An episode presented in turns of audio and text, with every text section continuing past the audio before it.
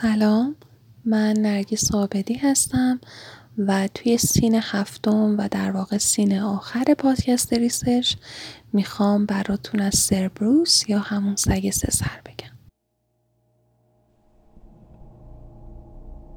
سربروس یا همون سگ سه سر در واقع فرزند تایفون و اکیدینا دو تا از هیولاها در اساطیر یونان باستان بوده که در مورد منشأشون روایت گوناگونی وجود داره.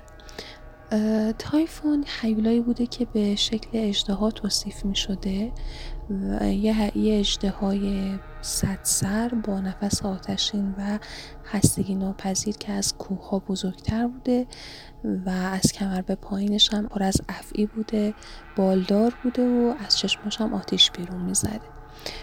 تایفون رو به قدری وحشتناک توصیف می‌کنن که حتی تو افسانه هاشون میگن وقتی که خدایان یونان متوجه حملهش میشن همشون از ترس به مصر فرار می‌کنن و شکل حیوانات رو به خودشون می‌گیرن. اما اکدینا یا, یا همون گرزمار بر طبق افسانه های یونان یه حیولای معنسه که نصفش شبیه پریه و نصفش شبیه ماره. توی قار زندگی می‌کنه. دختر ستو بوده و فقط وقتی که می‌خواست شکار کنه قارش رو ترک می‌کرد و هر موجودی هم که تو اون حوالی بوده نوش جونش می‌کرده. اصلا برش فرق نمی‌کرده که چی باشه. همه چی خار بوده. فقط ظاهرا خار نبوده. و همینطور که گفتم اونو مادر تمام حیوله ها می‌دونستن. چون خیلی از موجودات نامدار یونانی و اون به وجود آورده در واقع به دنیا آورده سربروس فرزند این دوتا سال فرض کنید بابا که اونه مامان که اینه بچه چی در میاد. خود سربروس رو یه سگی توصیف می‌کنن با سه تا سر که البته توی بعضی از روایت ها میگن پنجاه تا سر داشته یا صد تا سر داشته. پنجه های سربروس رو مثل شیر توصیف می‌کنن و میگن به جای دوم یه مار داشته. و هدف از اصلا موجودیت سربروس محافظت از دروازه جهان مردگان یا جهان زیرین بوده که در واقع سربروس در خدمت حادث حاکم جهان زیرین بوده. خلاصه سربروس اون دم در دروازه جهنم میشسته و مطمئن شده که کیا میرن تو و از اون مهمتر مطمئن شده که از خارج نشه. ولی با این همه یه تعدادی تونستن که از جهان مردگان فرار کنن طبق افسانه های یونان. یکی از این افراد اورفئوس بود که تونست سربروس رو با آواز خوندن خواب کنه و همسرش اوریدیکا رو نجات بده.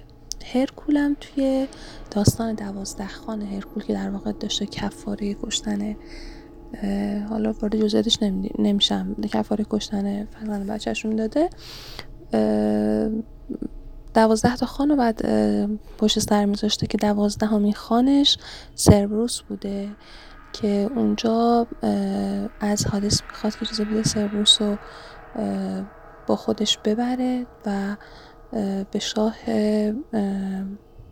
اورو اوروستئوس تقدیم کنه که حادث هم بهش میگه اوکی حله فقط به شرطی که بتونی گیرش بندازی بدون اینکه هیچ وسیله استفاده کنی از هیچ سلاحی استفاده کنی که خب هرکول این کار می‌کنه. این داستان و پیشینه سربروس. ولی سربروس حالا سوای حضورش در اساطیر یونان و اون حالت سگ جهنمی بودنش. توی افسانه های عصر حاضر هم داستان های الان هم خیلی بوده. مخصوصا توی داستان هری پاتر اگه خاطرتون باشه.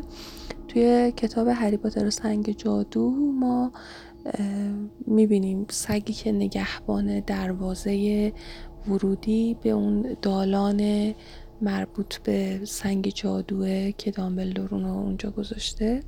در واقع همین سربروسه که اون پروفسورم با استفاده از چنگ و آهنگ نواختن خوابش می‌کنه که همه اینا از اساطیر یونان الهام گرفته شده. خلاصه که سگ خوبیه برای نگهبانی دادن. فقط مطمئن شین کسی با آهنگ خوابش نمی‌کنه. امیدوارم که از این اطلاعات لذت برده باشین از این قسمت پادکست و به دردتون خورده باشه.